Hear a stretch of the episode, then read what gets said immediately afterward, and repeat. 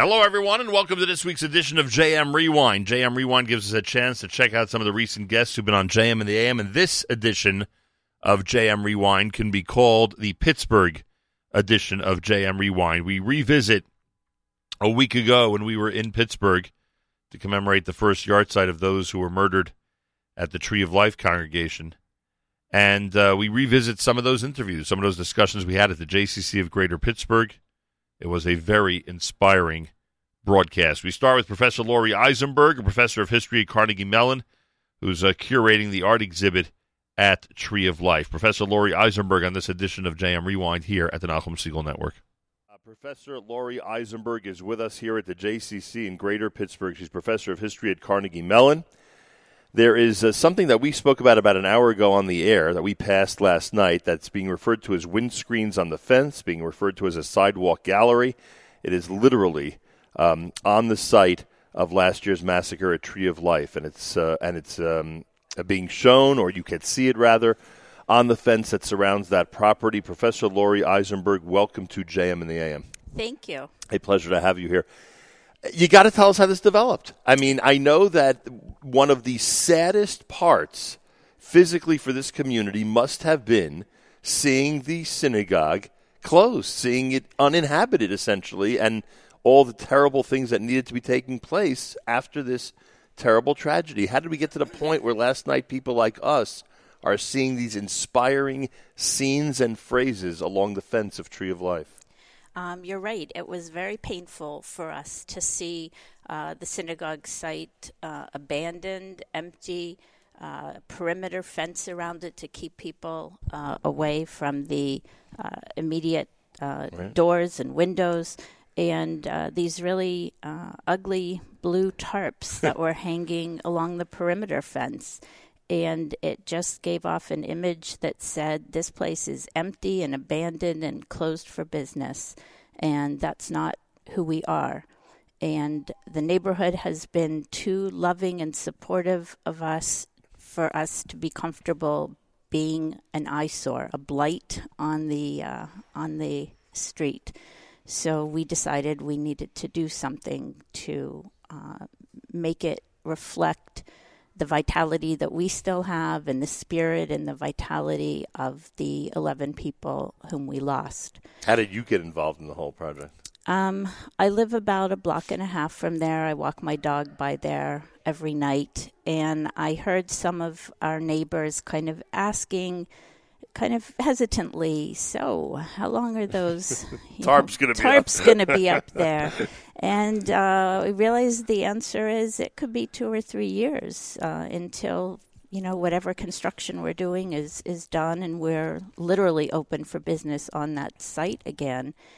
And we had been struck by how much artwork we received in the aftermath of the uh, massacre, and continue to receive. Um, in the thousands, right? Well, well, not thousands. I'm talking about literal pieces of big oh, artwork, things it. that are framed, paintings and prints, uh, sculptures, knitted things, fabric arts, uh, quilts, uh, tile mosaics. It had really impressed us how many people turned to art uh, to express really deep feelings, and um, we were looking at those you know, you saw the length mm-hmm. of that fence, right? Um, and we thought, wow, these are literally blank canvases. And what do you do with a blank canvas? Uh, and we decided you put art on it. so we put out a call for uh, young artists, age 18 and under, to create original pieces of artwork uh, which expressed um, beauty, faith, community, resilience, healing, strength, optimism, uh, and we had them upload it to us via website in digital form, and then we had a wonderful. Um, nationwide response, right? Yeah, we had a terrific nationwide response. We got uh, 224 pieces of artwork 108, I believe, 108 of which came from students at Marjory Stoneman Douglas High School in Parkland, Florida. Unbelievable. And their uh, their attack had happened only in February, right. so they were only a few months behind us. So we got this beautiful, uplifting artwork. We worked with a terrific uh, ad agency who, pro bono, just said they were honored to be part of this campaign. And they designed what looks like uh, a framed art gallery that runs the length of the street, and we popped the uh, pieces of artwork into the frames. Right, it really is beautiful. Uh, Professor Laurie Eisenberg is with us talking about this amazing, okay, we'll call it exhibit for a moment that you'll see at the Tree of Life perimeter. There's something significant here. Um, if that building would have remained and, and, and, and its perimeter would have remained the way the neighbors didn't enjoy looking at it, in a way, some might have considered that a slight victor, a slight victory for the for the terrorist. Uh, because look, he he has shut down a synagogue, you know, and, and God forbid that that should be the case, and it looks like it's shut down. I, I wonder about the dichotomy between the makeshift memorial, people who come out, like we were here a year ago during Shiva, and you see thousands of flowers and pieces of art and real makeshift art, you know, stuff drawn on the spot, many by students who you know who were here or had sent it along, and you have that, and then and then a year later you have an organized strong, what seems to be and looks strong statement against this terrorist and against hate that now sits in an organized fashion on the fence. I think comparing the two is fascinating a year apart. I agree with you, and we were aware of that. I, I don't know if you saw if you got out of your car, but the items that we retrieved from the makeshift memorial mm. are now arranged in a new memorial behind a bank of glass doors and from outside the synagogue, you can still see them. And I think when people come to pay their respects or to visit the site, and they look first at the memorial, which was the spontaneous outpouring of, of well wishers, and then move along the length of the fence, which you're right, is a year later. It's an organized mm-hmm. response, and I think it speaks. Has a strength to it also. Absolutely. Uh, we're saying, you know, we did not choose to be attacked. We did not choose to uh, have this, you know, terrible name recognition around the world now, but we get to choose how to respond to it. And our response was to be strong was to choose life and positivity and beauty and hope and optimism. Um, the artwork has come from people of all uh, faiths, and uh, we derive no small sense of satisfaction from knowing that our perpetrator would absolutely hate the vitality, correct, the love, the intercommunal relations. Well said. I think the perpetrator would hate the energy that's in this building right now. Frankly, absolutely. I will tell you that this community, this Jewish community here, has never been stronger. There is so much activity. There are meetings going on, decisions being made, vision. Uh, we're going to create something. Uh, new and positive and really kind of cutting edge for the 21st century on that site uh, that is really going to serve this community well. And we want people to look and see what we've done, and uh, hopefully, uh, you know, the the the sites that come after us until we figure out in this country how to stop these kinds of things. Uh, we're not going to let them beat us, and we're going to be a good community for one another and uh, continue moving forward. Tremendous. Are you a lifelong Pittsburgher? I am actually. I, I, like asking about the perspective of people like yourself who are here from birth and have now gone through this, have gone through this episode for which Pittsburgh is now internationally known.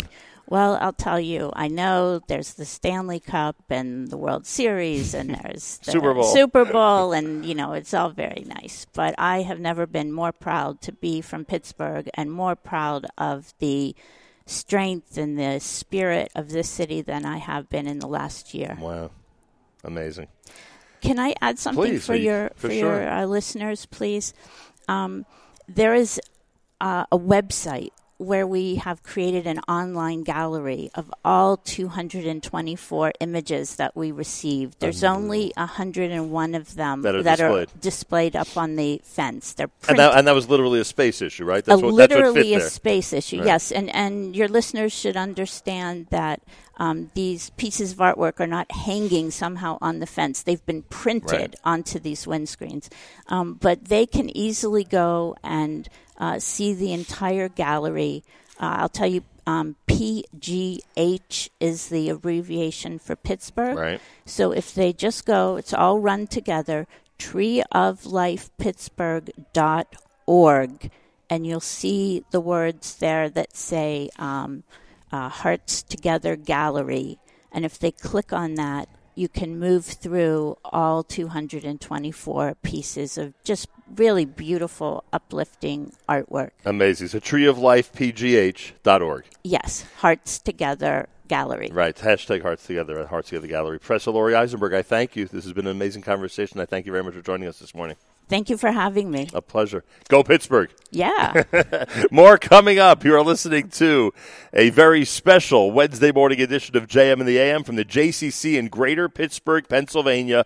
One year later, in memory of those whose yahrzeit will be commemorated this Shabbos, a year after the uh, the massacre at Tree of Life. This is JM in the AM.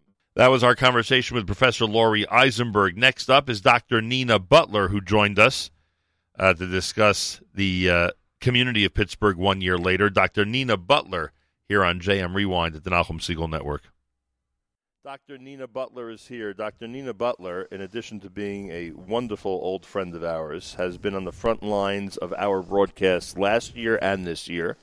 We mentioned to her we wanted to come back. She was enthusiastically encouraging us to do so.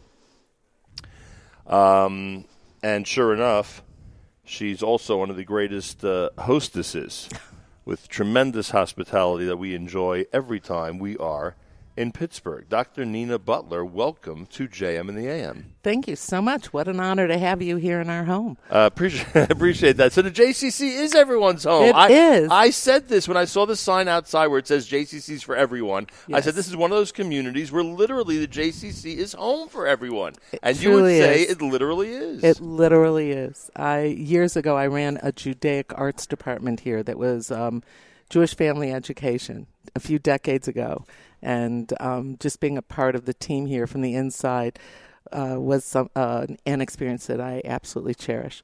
Like we do having you in Pittsburgh. Well, we Thank you for coming, and thanks for coming with your fabulous team. Yeah, we got a great team, thank God. And uh, this is an important show. We set aside a lot of time to prepare properly and get some great guests like yourself on. And now we're talking about a year later. And I know that, hey, you know, I, I, I ask people from Pittsburgh what's new a year later. The first thing they tell me is about a new kosher restaurant. I said, no, I'm talking about the resilience. I'm talking about the, the trauma that the community went through a year ago. Tell me, from your perspective, how are people bouncing back a year later? I think that much like uh, some of your previous guests have mentioned, uh, we're all kind of blown away by the reaction not only from our immediate circles of friends, but also um, wider and broader circles. So, um, the Jewish and the non Jewish community in Pittsburgh came together in such a profound way. I and then hearing from people from all over the world, of course, touched us deeply and continues to touch us. On the other hand, a year later is um, is a time when it's not as expected the people might be crumbling, and we're concerned about that. So um, I'm presently working on a project with the Jewish Healthcare Foundation, and uh, we learned from Parkland and from other mass shootings that a year later was unfortunately when people started, teens particularly, started to commit suicide. I mean, bad stuff. So the Jewish Healthcare Foundation decided to launch a project that's atypical of what they usually do. Usually they make change and some profound changes in so many different arenas concerning health um, from the top down. But they started a new project um, specifically looking at teen mental health and decided to do this in a more grassroots way. It's neighborhood based teen mental health. So I'm coordinating efforts within the 15217 zip code.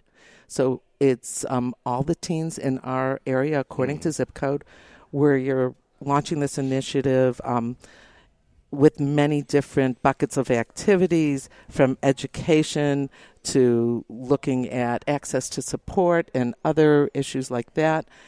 And we hope to move the ball forward and Are- are take these- what we learn to the next neighborhood. Are these teens the next. cooperative? Do they want to be part of this? Are they looking for it? Are they are they receptive when you reach them? So, working with the teens and creating peer supports within schools is one of the initiatives. And um, we're actually working within the day schools to bring a program that the public schools has had for a while Wow. called Stand Together. And it, the whole name is Stand Together Against Stigma. The purpose is to reduce stigma around kids needing mental health um, care of some sort because unfortunately the statistics are that one in four teenagers before they graduate high school will need some kind of mental health support. Now that doesn't mean they're going to have a mental illness their whole life but they might need some support and uh, we don't want the kids to be afraid to ask. Frankly, we don't want parents who see a difference in their child, either a, a very enthusiastic, charismatic, out there kid who suddenly gets quiet, or a quiet kid who suddenly is involved. Yeah, we don't want any of that to be missed. So um, the initiative is for communal education, parent education, and also to create peer supports within schools to reduce stigma and also to provide hands-on help. You know, with the school shootings, I mean, look, Yes. i- i- look, a, a- any kid who's in that school that uh, you know is the victim of a school shooting, I can't even imagine how they continue without constant mm. thoughts that I could have been a victim. sure. Here in this case, this obviously was not a school, and mm-hmm. those who you know don't frequent Tree of Life maybe may feel a little bit more removed. You know, not a member there, don't go there. You know, chances are I would not have been a victim there. But nonetheless, it doesn't seem to matter whether it's somebody who thinks they could have been in that building or someone who thinks the likelihood is I would not have been in that building. It seems it doesn't matter that it affects them and has the same traumatic effect, uh, especially among the teens, no matter what. Well, one of the changes that really, really saddens me is that I don't know if you can go to a shul anymore without guards out in front. Right. And that's really sad. Because the kids might think I may not have been there, but God knows it could have been my shul, God forbid. And the same thing with schools. I think mm-hmm. everyone has raised security to such a high, high level that it just saddens me that it's not the carefree world I grew up in where you could access a school from any of a number of open doors. Right. That's those days are over. Right. And it's also kind of scary to think that there's all kinds of people davening in shul, could be the person next to you, who might be carrying a gun. And that does not make me feel more secure, unfortunately. Oh, I hear that that. scares the daylights out of me. And imagine all these teens are going through all that in their own heads, thinking about what could be and who's there and who's coming in, et cetera, et cetera. And should I go to a public place and am I able to enjoy it and forget about the fact that God forbid somebody could be, you know, in a situation like you describe. It's all these things going on at once. You know, last Shabbos, a fire alarm went off in our shul, Mm, and people flipped out. I can imagine. Yeah, and it was a faulty battery. It was Mm-hmm. nothing.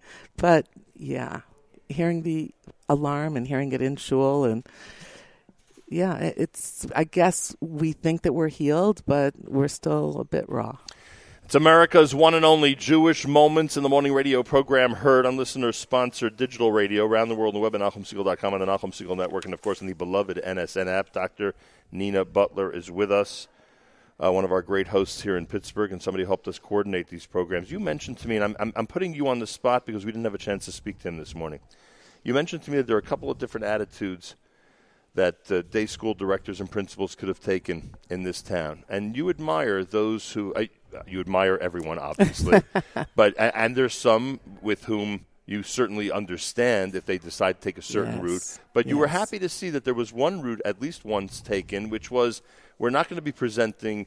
You know, unity concerts, and we're not going to be presenting Mm-hmm. major events to try to put smiles on the faces of the kids. What we are going to do is get back to a normal day. What's it like when that normal routine is embraced? Yes, you know, um, a shout out to Rabbi Sammy Weinberg from we Hillel could have had Academy. Yes, yes. I'm sorry he wasn't able to be with you, um, but uh, the very next morning, and then the for the for weeks afterwards, he Literally was Monday morning? Like he was offered all kinds of Yeah. people said. I'm going to do you a favor. Sponsor this, I'm a that." wonderful um, speaker, and I'm going to come for free to your school. Well, when you get 10 offers like that, and uh, I mean, admittedly, many of the people who offered really are superstars Sure. in the Jewish world. And might have been able to help. With full hearts, Right. with totally full hearts. Um, so musicians, one school wanted to bring their student body to create a carnival for the kids in our community, in our in at Hillel. Um, there were so many uh, creative offers from people who wanted to engage. They wanted to support in a way that they thought would be helpful, and Rabbi Weinberg really um, impressed me because the choice he made um, after consideration was that the most important thing he could do as the educational leader of a school is to keep the students' day as normal as possible. So even though people were just uh, throwing him all these wonderful, beautiful offers, he turned them down. And that, I think, took a lot more strength.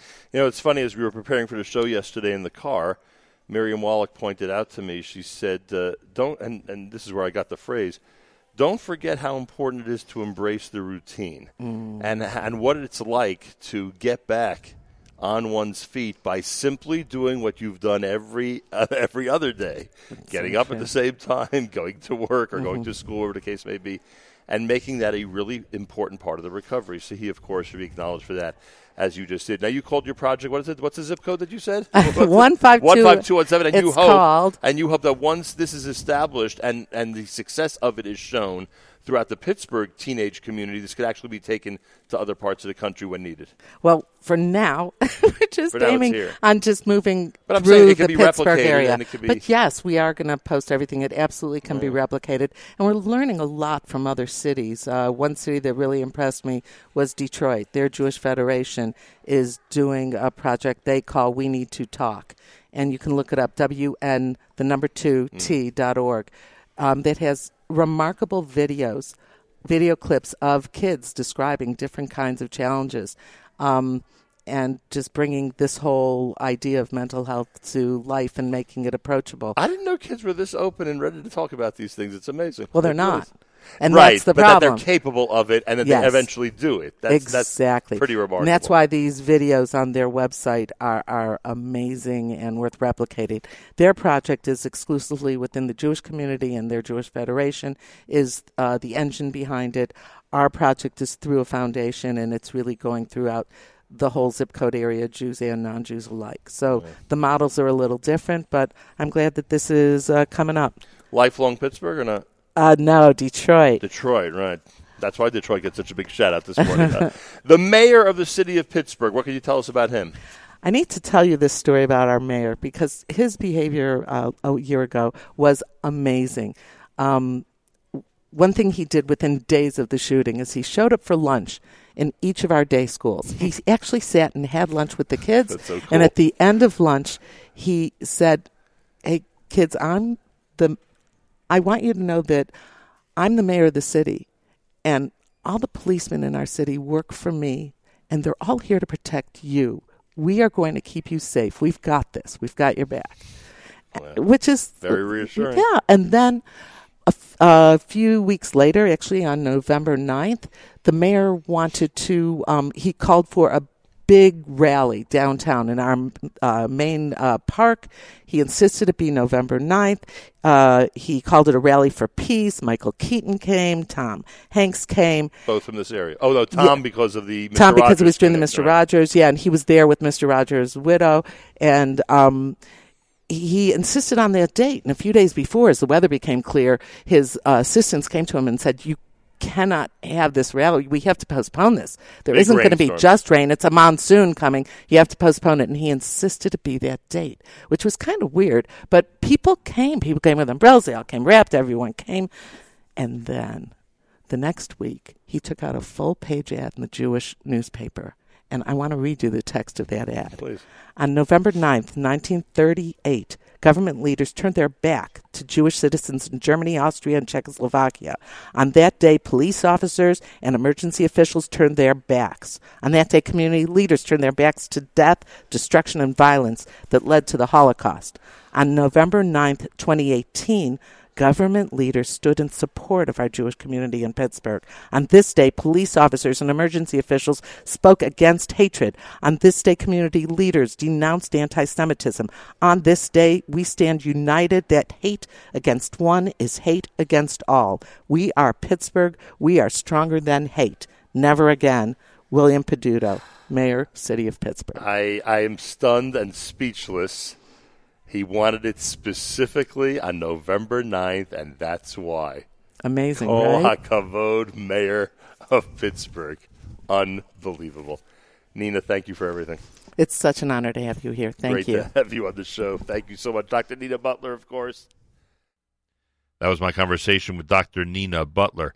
Next is Stephen Cohen and Barbara Kaplan, co presidents of the New Light Congregation. Uh, that congregation was one of the um, three inside the building holding services, and the three of their congregants were murdered by the terrorist that Shabbat morning. Stephen Cohen and Barbara Kaplan, our next guests on JM Rewind at the Nachum Segal Network. We are in uh, Pittsburgh, Pennsylvania at the JCC one year later. Uh, this coming Shabbos, the 18th of Cheshvan, is the yahrzeit of those who were uh, victims of the greatest massacre against the Jewish community in the history of the United States. And we're here one year later, just like we were here last year during Shiva, uh, to bring to our listeners around the world the sense of brotherhood and sisterhood that our brothers and sisters in Pittsburgh deserve. And to remind everybody of what it's been like for the uh, community here over the last year and how they continue to be so resilient and continue to rebound. We have two very special people with us now. Uh, Stephen Cohen and Barbara Kaplan. Stephen Cohen and Barbara Kaplan are co presidents of the New Light congregation here in Pittsburgh. I remind everybody that it was uh, your congregation uh, was one of the three congregations that was in the Tree of Life building, right? That would be, Correct. That would be the way of putting it. And we are dedicating this conversation, of course, to the memory of Richard, Daniel, and Melvin, who are all members of yours, friends of yours, and of course, victims in last year's tragedy. Thank you to the both of you for joining us this morning. You're welcome.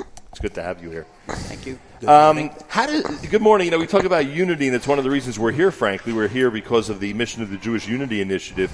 It, it, it's amazing to me that, uh, and there's no such thing as coincidence, of course, but that this episode took place in a building that housed three congregations. And I'm sure you know, because you've heard over the last year, what kind of impression that has made on the worldwide Jewish community.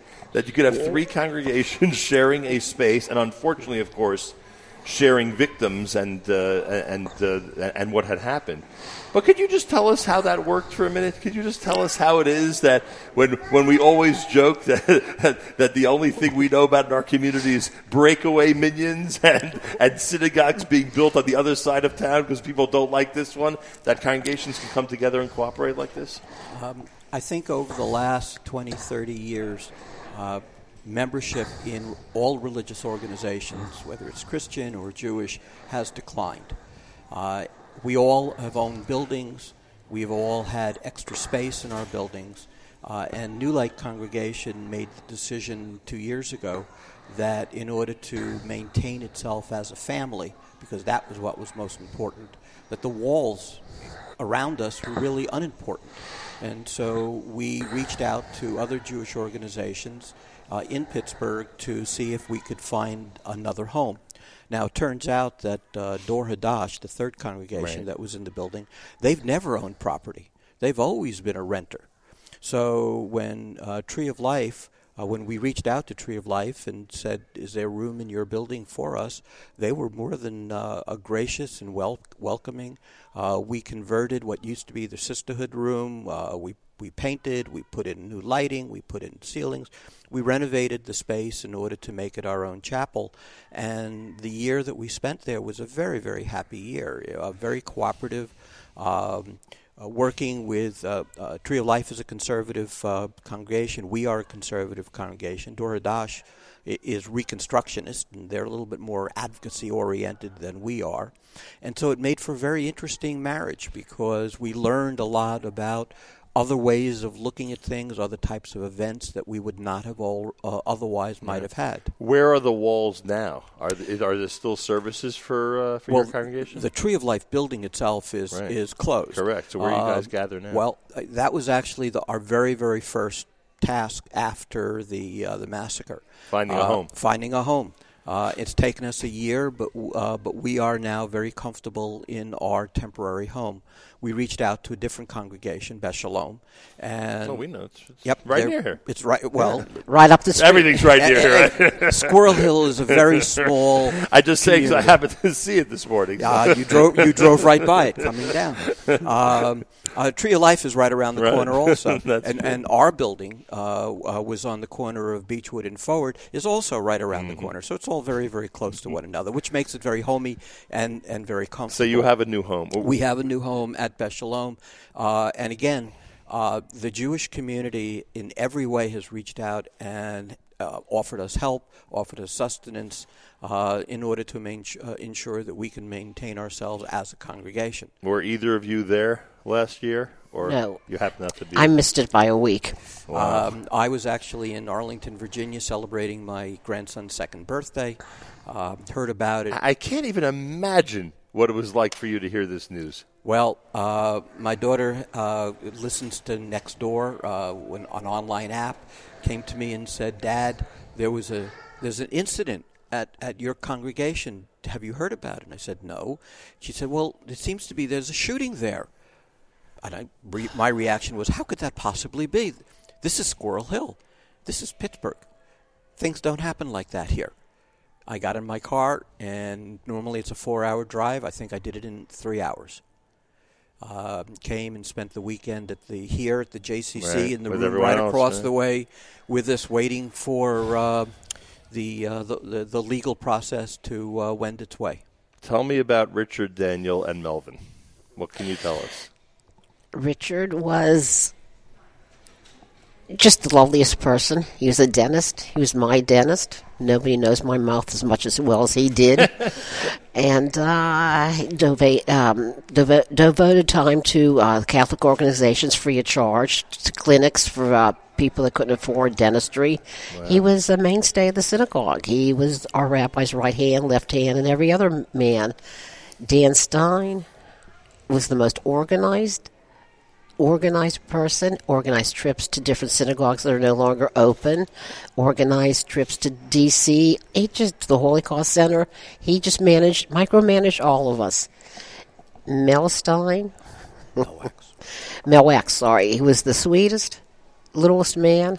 Always had a joke, always had a smile. Knew services right, left, up, and down, and just, just the sweetest, sweetest. You know what's funny? I think everyone listening knows the three of them. I think the three of them exist in every congregation Yes. practically in the world. The way Absolutely. you just described them. Absolutely. How There's dedicated one is to the rabbi, how organized they are, setting together, all- putting together all these synagogue trips.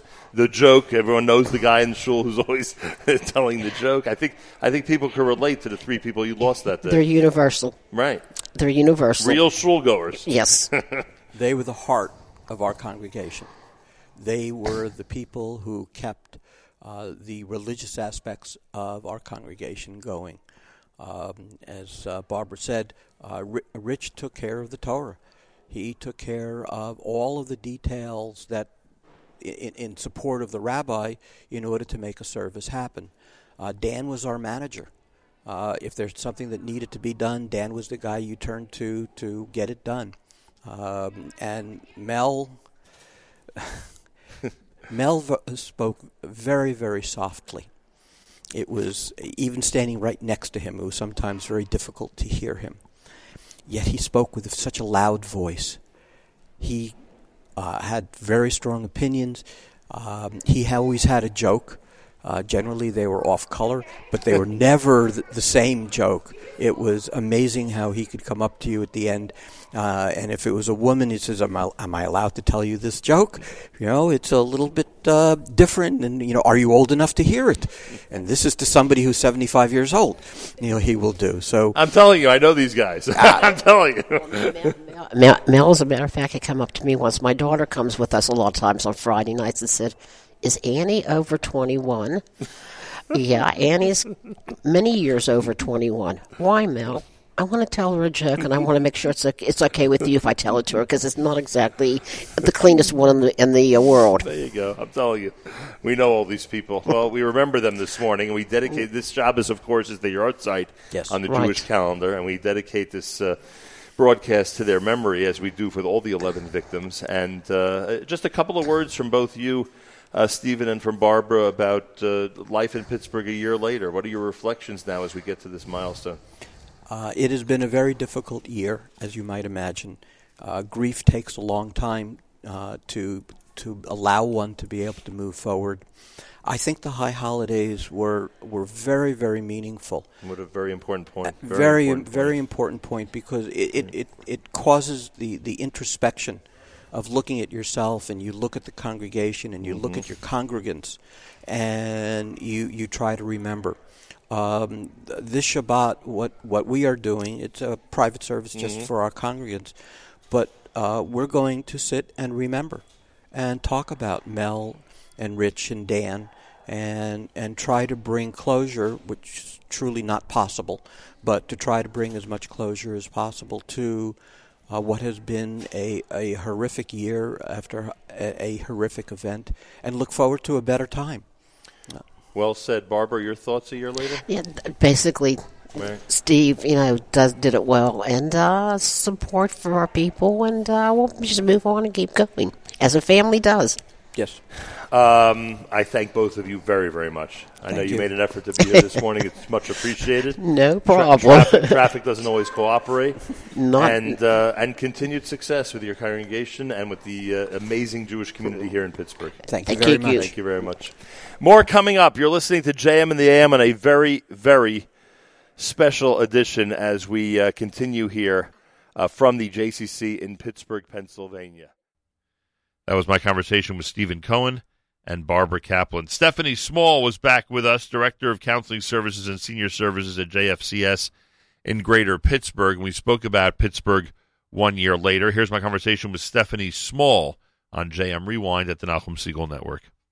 Stephanie Small, who you'll recall was with us last year, she's one of two guests this morning who appeared in our broadcast back in 2018. She's Director of Counseling Services and Senior Services for JFCS. Stephanie, welcome back to JM in the AM. Thank you for having me.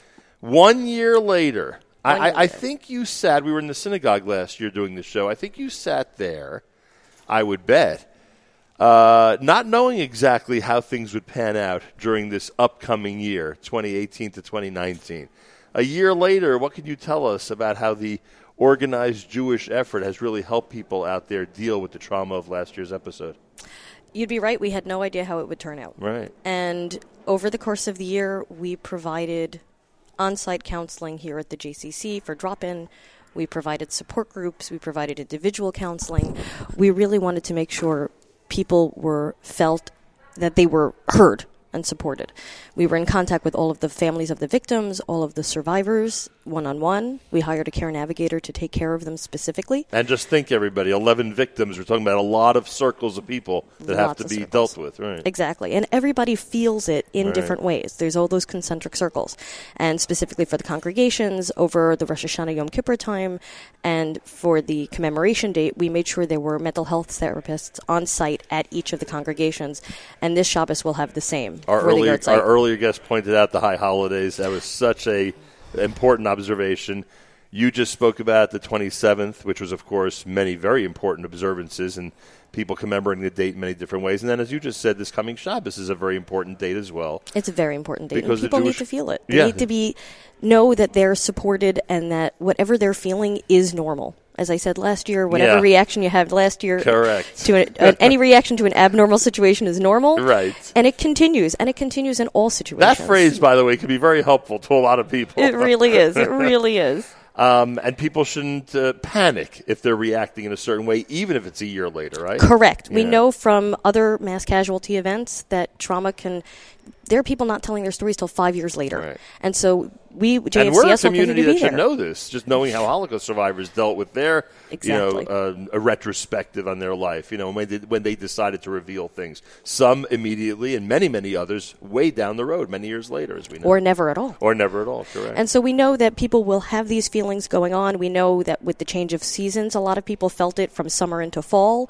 When the sirens are going off, people still feel it. So whatever people are feeling, it's normal to feel it, and we're here to help no matter what. And people should know that. We're still here. We're not going anywhere. So Stephanie Smalls with us. You get an interesting perspective on how individuals deal with this, families, the circles you mentioned.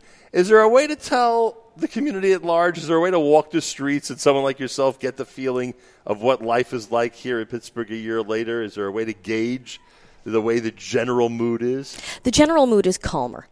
It is calmer, and people feel better. But it's also a reminder. I mean, right now in Israel, with all of the Right. rockets, That's so right. we're all feeling that solidarity with Mm-hmm. them. I actually reached out. We, the Israel Trauma Coalition, had come out a few times over the course of this year to Pittsburgh to help train the clinicians, the first responders on trauma informed care. And I reached out to them this morning to tell them that I'm in solidarity with them. And as Ruvi Rogel wrote back, he said, you know, sometimes we're the helpers, sometimes we're the ones being helped. And that's all of us here. Sometimes we're the helpers, sometimes we're the ones being helped. And the community feels that. They know that. But you walk around, you see the stronger than hate signs have not left. Right. The crocheted Magen Davids have not left. Right. The entire community feels it. Pittsburgh ain't giving in to anybody. We ain't giving in to anybody. you know, it's funny. I uh, during one of our earlier conversations, someone pointed out that the that when when they changed the outside of Tree of Life from the tarp that it was to the exhibit that it is now, you know, we'll, call, we'll call it that for a moment. So we pointed out how the uh, for anyone who thought that this murderer had some type of small victory by closing the synagogue, look at the resilience, look at the way the reaction was, and I'm sort of saying to myself, if that perpetrator, if that murderer walked into this building and saw the amount of activity and the early uh, childhood and the seniors and the number of programs and uh, the flyers and the and the computer messages with what's happening here on a regular he would hate the JCC. He would hate I it. mean, he, would really- hate it. The Jewish community, if anything, got stronger from it. Synagogue membership went up. Is that true? Synagogue membership in those three congregations went up to- from what it had been before. And people all over feel they need to connect to their Judaism. We they need always, ta- we not always talk about this. We always mm-hmm. talk about community connecting. Yes. Unfortunately, it's usually in time of tragedy. Oh, yeah. We try. We It's try the to, Jewish way. We, we, we try to encourage it in time of happiness as well. It doesn't work as well, but okay. But it's true. People need an address to go to. They need to feel connected and find their own family outside their family. And that's what they have. They feel the spirituality, they feel the Yiddishkeit, they feel the connection to the traditions that have always been there. And we do, we feel it in times of tragedy. But if that can make it into a time of simcha, where we're all together and achdus, then we did it right. Right. Now, And they didn't win. We won. now you're not a lifelong Pittsburgh person, right? I am not. I grew up in, in Far Rockaway, But you're one of New those York. people, as I pointed out earlier, who, if they're here for a few months, all of, I'm a sudden, done. all of a sudden this is your adopted city, right? 20 years Which we're now I- here. Oh, it's 20 years. So you, have, 20 you have a right to at least feel that way. I am. I'm not quite. My children are Yinzers, as we'll say, but still, still can't take the New York out of me. And it is remarkable to me, just from the last two hours of conversations, because you know what New York is like. Oh, yeah. It is remarkable to me the level that people get to in terms of reaching out and trying to get along with everybody. Yes. And by the way, not just the Jewish community, No. the greater community of Pittsburgh as well. And it's fascinating. And you see people here who are in, in communities that in New York would be much more only. Uh, which we much, would be much more isolated, Mm-hmm. and they themselves are the ones making the effort to, to reach out to everybody and be a real Yes. neighbor. even in the suburban congregations, they all reach towards in. Everybody knows each other. I mean, I'm sitting here waiting for the interview to start, and I'm saying hello to 60 different Right. people, all all, who I know from different stripes and different colors and everything else, because that's what Pittsburgh is. It's very Squirrel Hill. And that's what it is. It's very Squirrel Hill. There you go. Another comment has come through. Montreal stands with Pennsylvania. And then one of our uh, listeners writes, uh, Thank you for being at the JCC. My aunt is 100 years old, a Holocaust survivor, lives independently, and goes to the JCC every day and lives her. Life to her. the fullest. You know her. Pittsburgh strong. I I'm know. I you, know. her- I'm so glad we came here today. I know that grandma. You know the grandma. Because JFCS also provides Holocaust services, you and go. she is amazing. And we're always begging her to take more services. She goes, "I don't need it. I don't need it. I don't need it." She's amazing, and that that really sums up Pittsburgh. We're Yeah. amazing, and people should know. we have certainly picked that up. I'll tell you that. That was my conversation with Stephanie Small, uh, Director of Counseling and Senior Services for JFCS. Kathy Samuels will round out our JM Rewind Hour, Chief Development and Communications Officer at the JCC in Pittsburgh. That's where we were based for our broadcast uh, from Pittsburgh. And she gives a great overview about what the community in Pittsburgh is like. Kathy Samuels next on JM Rewind here at the Nachum Segal Network. Is this Kathy Samuels? Is this the person who is responsible for us being in this building? You cannot imagine how much we thank you. We're not used to always being included in the inclusive. And you and you gave us such a tremendous welcome over the phone. We, we thought it was a shot in the dark. How can we make an arrangement to be at JCC five o'clock in the morning, you know, two three days in advance of when we want to do it? And you made it happen for us, and thank you so much. It's true, truly our pleasure. Um, it's sort of been the story of the last year. Uh, Literally, we- opening your doors for opening people, our right? doors for people, morning, noon, and night. We don't think twice about it. Um, since the day of the tragedy till today, and I'm sure forever moving forward, we we welcome anybody that um, needs a place to feel at home. Kathy Samuels is the Chief Development and Communications Officer here at the JCC. You, you have, first of all, I mean, you know this, but let me give you the perspective of someone who just walked into this building yesterday for the first time. You have an amazing staff. You have people on the front lines in, in the simplest of departments, if there, if, if there is a department that's simple, that are so friendly and nice and, and reaching out to everybody. And you're, you're surrounded by a lot of good people here. It's the most amazing um, staff of more than 120 full time employees who have put their heart and soul for 100 years into the work that we do in the community and who never thought once or twice about what what their roles were or what they needed to do to help this community over the last year. And I am surrounded by an incredible group of people who are uh, my family. You know, there are a lot of JCCs in this country that do not concentrate on the J or the C. They are neither very Jewish, and there's I, I know one in particular very closely. N- neither very Jewish, and in many cases not very community minded. And it looks like you have both of those categories covered like crazy.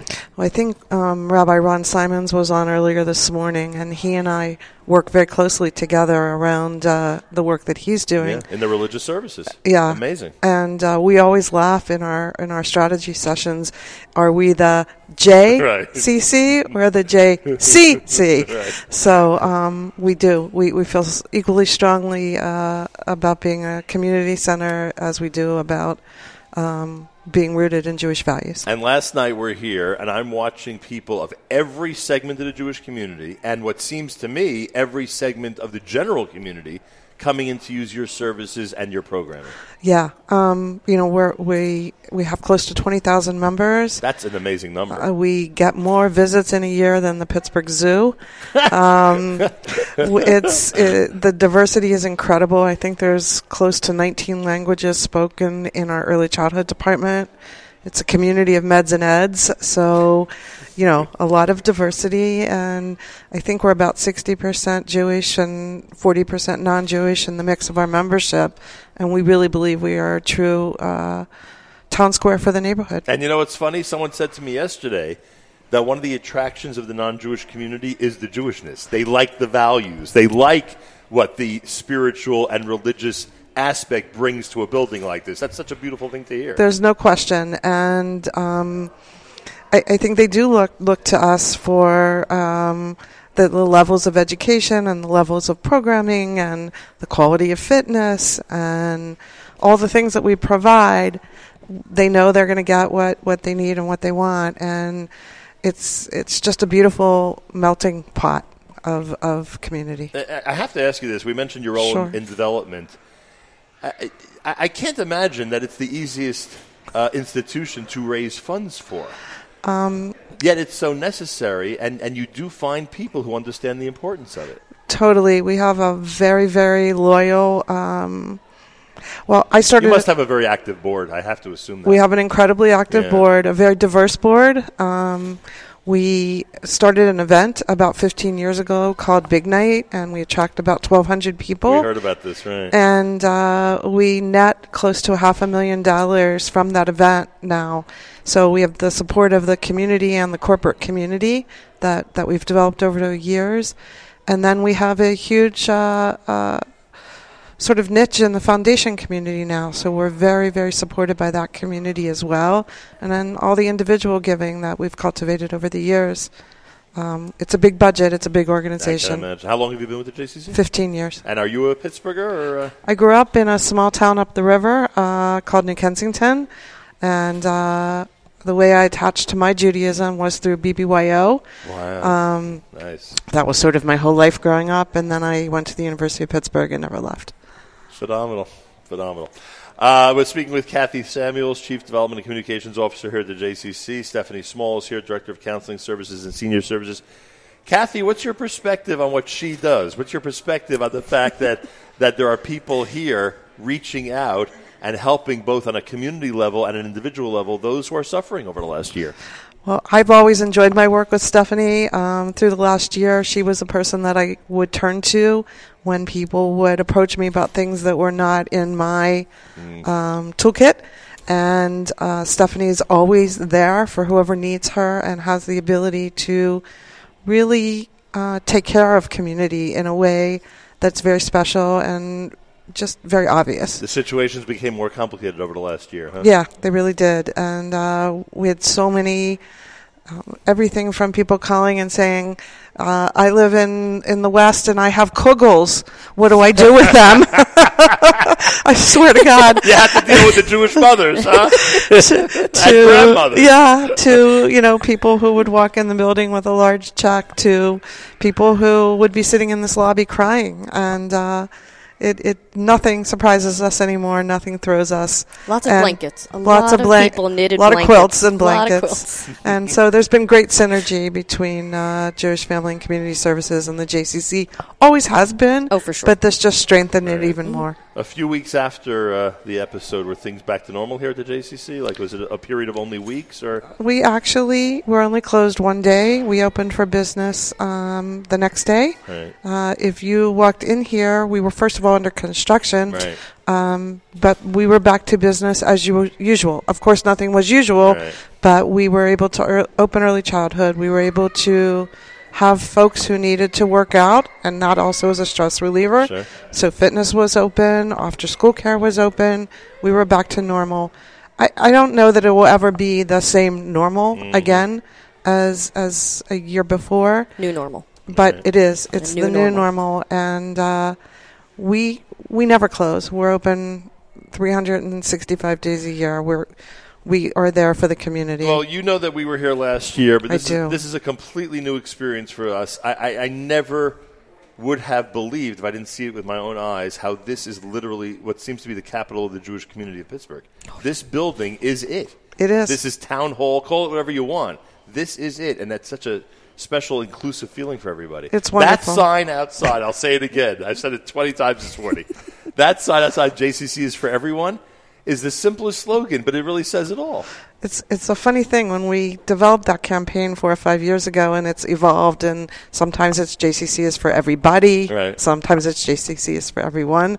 I also oversee marketing, and um, we would find that we'd be out in parks or in different activities, and kids would talk about JCC is for everyone, and it's on our keychains, It it's on our me. member It got cards. me, I'll tell you that much. It really, uh, it really has commu- community appeal down to the youngest children, and, and talking about it. oh, and by the way, Paul, who you know was a tremendous help to us last night, Amazing has, man. has already texted Miriam twice this morning to make sure everything's gone okay. so, you know, eh, That's great. He was texting me last night on the other side. He keeps us all well informed, and he is the greatest nurturer and security captain you could ever dream of. and it also shows you that no matter what position you hold, you can have an, a positive effect on people's lives, right? No question you can about be in the it. security department and be somebody who the kids and adults look up to and enjoy their company. There's no question. Amazing. Yeah, top down is right, as Miriam says to me, and it's uh, certainly the case here. Uh, I thank both of you. Uh, Kathy Samuels, thank you again for having us and for all your help getting us here. Truly here. our Now- Now we know we can come back easily. Do I have time for one funny story? Please, are you kidding? We'd love it. So I'm. Uh, I know that you appeal to the uh, Orthodox Correct. community, and my best friend Beverly Bren, who works for the Jew, Jew, Jewish Association on Aging and has been my friend since I was 12 years old. Uh, li- leads lives a modern Orthodox life, and her three daughters are like f- we're, we're intimately close family. And I knew you were okay just by talking to you, that you guys were awesome, even though I didn't know you. But I texted her and said, Are these guys cool? Is this cool? And her children, who uh, live in Cleveland, um, immediately picked up the phone and called me and said they're the best. God bless Go them. for it. So, God bless them. so uh, I knew you were kosher. We, need- we need their home address. I'm begging you. We, we got to send them some swag. That's great. I will. I will give it to That you. is great. Kathy, I thank you again. Stephanie, we thank you as well. And thanks to the JCC and everybody who's been so amazing, including while you're sitting here, Ashley, who was great for us yesterday. awesome. Officer Mike, who was amazing this morning. And of course, we mentioned Paul and yourself, who were so instrumental in helping us with the nuts. and Thank you for being thank here. We really appreciate it. Thank you very much. Uh, it's been an amazing morning, and a really an amazing morning. One year later, tremendous spirit in this community, and we get an injection of positive spirit just being here. Uh, and I thank all of you for tuning in, and and for and the reaction on our app is amazing because, frankly, the reaction this morning uh, is so heartwarming because it came from so many parts of the world. All the different people listening who are Pittsburgh strong, whether it's from Jerusalem, whether it's from Baltimore, whether it's from Cleveland, Detroit uh, or wherever, Chicago, wherever people checked in from this morning. People are Pittsburgh strong and remembering uh, the strength and resilience of the community uh, one year later. That was my conversation with Kathy Samuels of the JCC, and that wraps up the Pittsburgh edition of JM Rewind. Plenty more coming up here on NSN. Uh, make sure to be tuned into JM Rewind every single week and JM in the AM every single weekday. And thanks for joining us here on NSN on this presentation of JM Rewind at the Nachum Segal Network.